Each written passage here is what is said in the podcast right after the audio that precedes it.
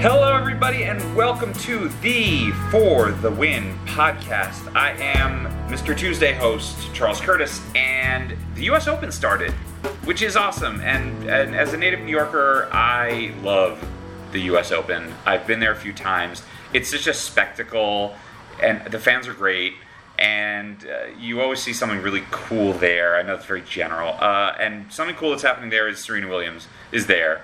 Already won a match. Uh, she's having quite a week, and so I had to bring on. I should I call you our Serena Williams expert? That seems like too much, but but you you write yeah, about Serena. I don't. I'm not comfortable with that. Fair enough. Um, I think Serena Williams enthusiast, maybe. There you go. So Serena Williams enthusiast, Nina Mandel, our managing editor of For the Win. How are you, Nina? What's going on? I'm good. How are you, Charles? I'm good. Uh, I'm like I said, excited about the U S Open being uh, uh, kicking off in twenty eighteen.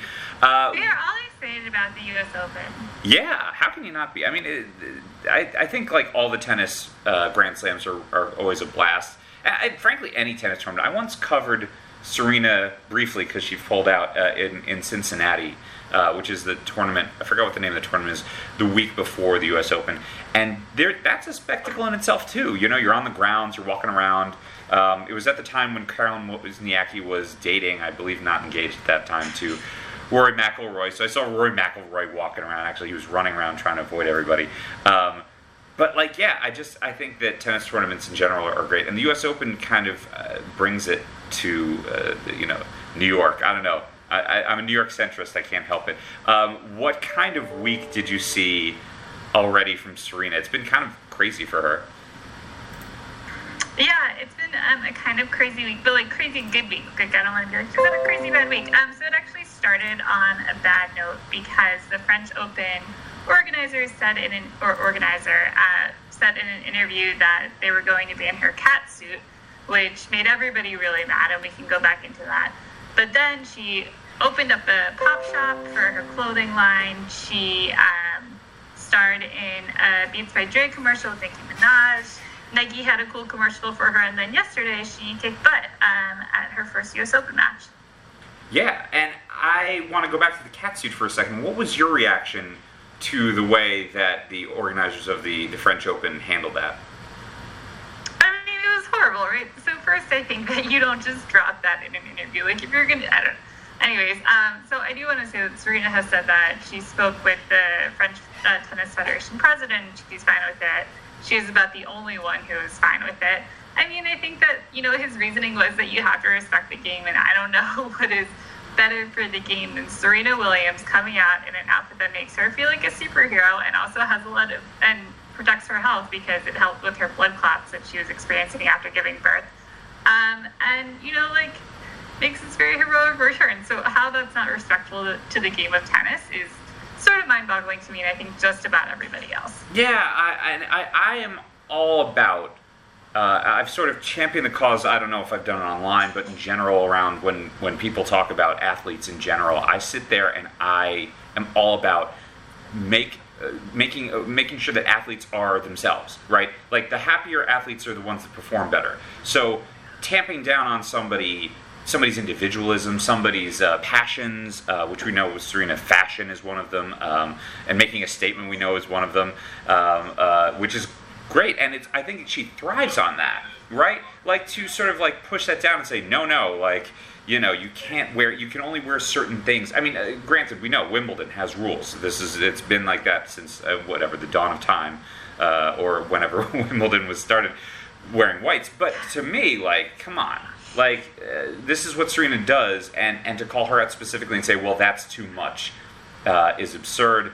And she handled it, as usual, with grace, and you know, kind of responded in a way that, that yeah, classy.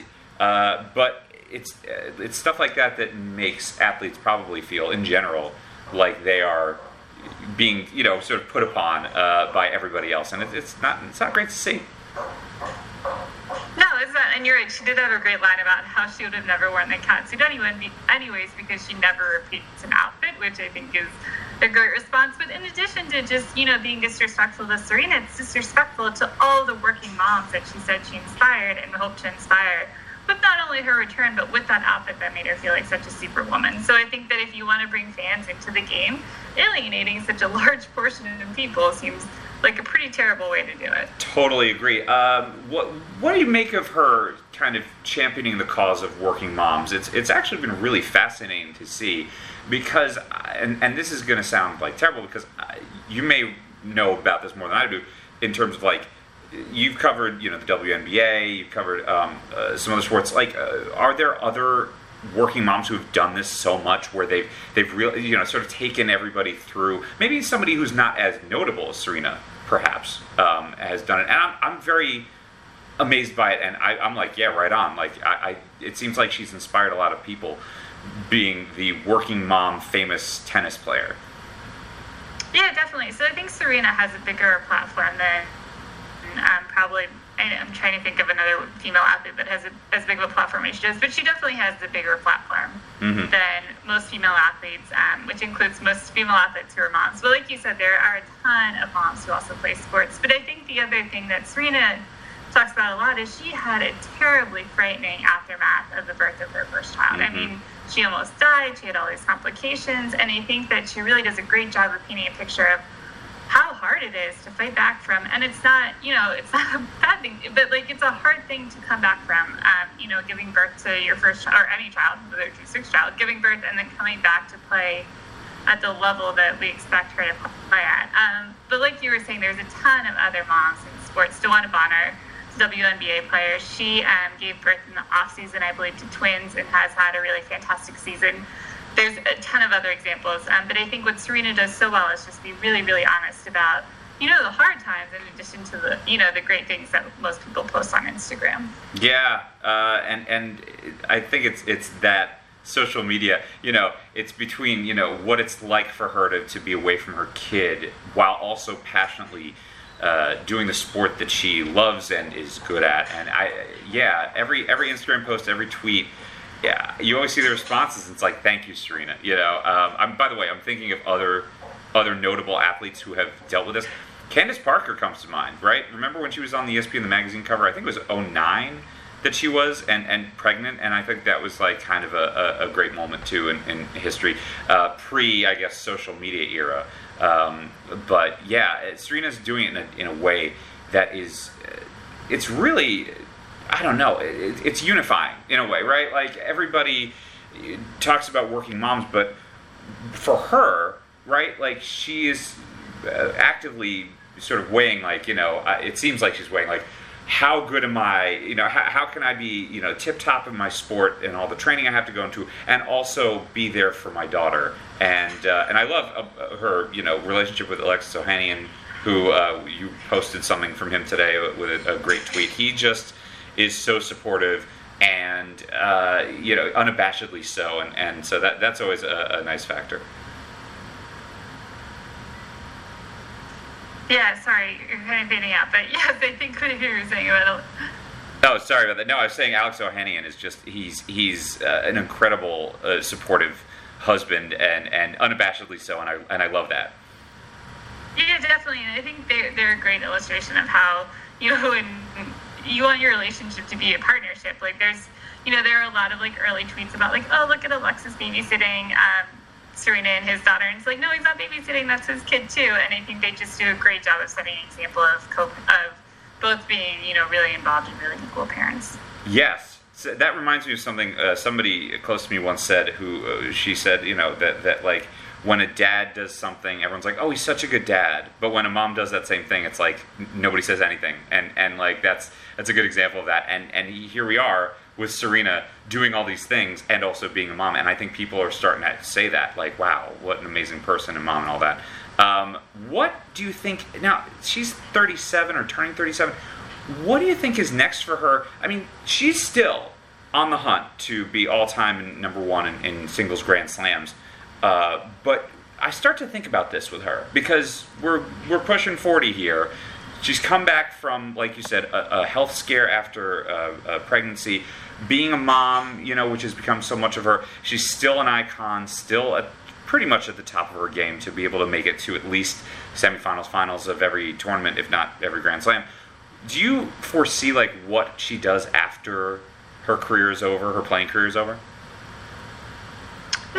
I think she's going to dominate tennis for at least another thirty years, so I don't really think she has to worry about that for a while. But seriousness, I think her tennis career is pretty far from over, um, and I think that she, uh, you know, she can do whatever she wants, and she's done a great job in her career of continuing to carve out more and more and more of what she's great at and what she can do in all the areas she can be an influencer in. So, I mean, I think the world is wide open, but I think she's going to play tennis for a long time. I think she's she's going to continue the designing. I mean, I, again, we're speculating on what might be yeah. five years from now, ten years from now. Goodness knows. That, that's what's also crazy to me, right? Is that she and Roger Federer, who have been put in the same conversation probably too many times, but we're talking about two tennis players who are nearing forty, who are dominating, positively dominating sports where you used to see, you know, somebody who turned thirty and that was like, up, oh, the bell's tolling, like, here we go, like, the down, the, you know, the, the career's on the downswing. And it was for Federer for a little bit, but it was a health thing for him. How amazing is that? Like, how mind-blowing is it? Obviously, we're in a, an era of better science, better uh, better uh, medical care and things like that, but it, it just is astounding in the, in the sport of tennis, which is so grueling and so hard on the body. And even, like, a Rafael Nadal, who's had his ups and downs, like, and a guy who's who's so physical with his game that uh, you just see they're still they're still up there, and it's a, a, I think a blessing to the sport, because I don't know what life would be like without. And we've sort of seen it with Serena being out, but like it's a different sport with, with uh, those names not competing. Yeah, definitely. I think, like you said, sports science is amazing today, and so it's so much fun just to see. And I think it's so funny that we're like, oh, they did something great, and they did something great after thirty. That's amazing. I mean, look at LeBron, too, in basketball right now. Vince Carter, I was talking to Vince Carter, he's over forty, about when he dunks, and he was like, you know, I always, I still think about dunking, and then I think, how much is this worth? Going in for a dunk right now, like how much is this worth, how much it's going to hurt? And usually it is. So I think it just kind of, you have to change your mindset. I don't know. I mean... But yeah, I think you're totally right that it's amazing to watch, and it's so, it's going to be so much fun to see them competing until they're like seventy-five. Yeah, right, on, on, on walkers or something, or maybe not, because they'll be just it's just so amazing. Yeah, no walkers. Yeah, yeah, exactly. Yeah. I mean, that's how you are too, right? Like you're still competing at your highest level in tennis. Oh, sure. Yeah, I'm thirty-six, and I uh, I play, and uh, God, I ache the next day. But that's also because I'm not active enough. Like if I was uh, training every day, maybe I would be that. Um, uh, yes, yes. Everyone, everyone at For The Win knows that I play currently a weekly tennis game. Um, what other um, storylines? Any other storylines are kind of following the U S Open? Anything you're you're noting uh, as as uh, the tournament kicks off?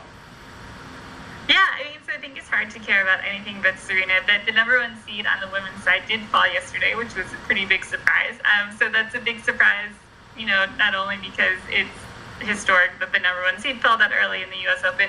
But also it opens up an easier path for Serena to get to the finals again. Um, Venus Williams is there, which is exciting to watch too. And, I mean, there's always really good food at the U S Open, right? Like, didn't you go to food tastings there? I, I have not. Our, our coworker Ted Berg did uh, years ago. I got invited this year, but I was on vacation, and it was such a bummer because the food there is, like, top-notch. And I was just talking to somebody yesterday who said, oh, I'm going to uh, one of the early round days. And I said, okay, bring your money. And she was like, wait, why? And I was like, because the food is so expensive, but it's really top-of-the-line stuff. She said, okay, you know. Uh, but it's, yeah, that's part of the experience, right? Is like you go to this giant tennis grounds right by Citi Field where the Mets play, and you gorge yourself. You can walk around the grounds. I mean, the night the night uh, action is where I've, I've really loved going to because it's under the lights. You, the crowd, sometimes celebrities show up. Um, actually... Our president, our current president, not to get into that, but he actually showed up during a, a match. My parents came home one day from a, uh, a match, want to say in the nineteen nineties, and apparently a fan, like, you know, when they say quiet, please, like, all the fans were watching Donald Trump bring in whoever it might have been, his current wife, I, I don't know, but I remember my parents coming home and excitedly telling me the story when just before a point it quieted down, right before a serve, and somebody will like, hey, Donald, who's that, or something like that. And, like, that's New York. Like, that's the New York crowd that that's there. Some people are there to celebrity spots. Some people are really, you know, most people are tennis fans. I mean, I've seen people with, like, costumes up in the, the upper upper uh, parts that are that are screaming, like, certain, very certain cheers for people. It's such a, it's such a spectacle. It really is, and that's what's great, you know, like you were saying, that's what's great about New York, right? That there's all these celebrities, and it's a scene in addition to being the best tennis in the world right now. Yeah, yeah. Um, and, and the thing about, by the way, but you mentioned Simona Halep going down at, at number one, and that's the yeah. thing that I think about with Serena and Venus someday not being there.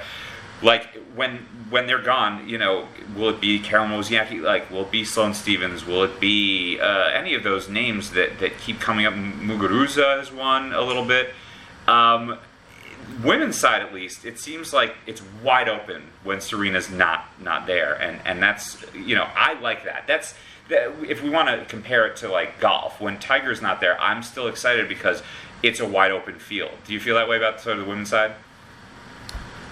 Yeah, definitely, and I think we, you know, we always try to put this, I don't know if it's pressure is the right word, but we always try to say, like, Sloane Stephens is going to be the one who comes up and, um, you know, fills in for the women when Serena's gone. Madison Keys, all of those people, we try to decide every single time. I think every month we're like, this is going to be who's going to fill in when Serena's gone.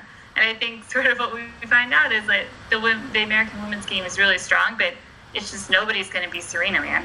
No, nobody. That's a good way to end it. Uh, Nina, anything we're looking forward to from you in the next couple of weeks? Any any features or fun things you're doing? Um. Well, I didn't tell you this, so I'm going to tell you on the podcast. Oh, great. I'm coming to visit you in New York on Monday. No way. All right. It's I got to visit Day. Nina. Yeah. Oh, Labor Day. Oh. I know. So that's exciting. That's exciting. Yeah. Great. That's yeah. really exciting. Yeah. Because uh, I'm going to be hanging out with Stephen A. Smith, where I learn all about his new studio and life as Stephen A. Smith. No way. What about way. you? What are you working on? I'm working on, I'm going to uh, the N F L uh, on C B S uh, Media Day, which which uh, will be a Tony Romo-palooza, hopefully. Um, and uh, maybe I'll speak to some of the other on-air talent. Uh, and then the N F L season starts, so lots of podcasting about the N F L coming up. Uh, and, and more U S. Open. We'll see what happens. I mean, today we already got... Uh, uh, a uh, first round where um, one of the players had to retire from the from the, the match because of a health scare, and his opponent uh, comforted him. Uh, they're both fellow Canadians, and like that's that's what that's what sports is all about. And I love I love seeing that, and uh, with, you know, more more of that to come. Yeah, you wrote about that on For The Win, and I love it. So I hope that everybody who's listening to this who did not read that story has like a moment to just feel better about the world and read it. Yay, shameless plug. Nina, thanks as always for uh, for joining us, and uh, looking forward to hearing from, from more from you.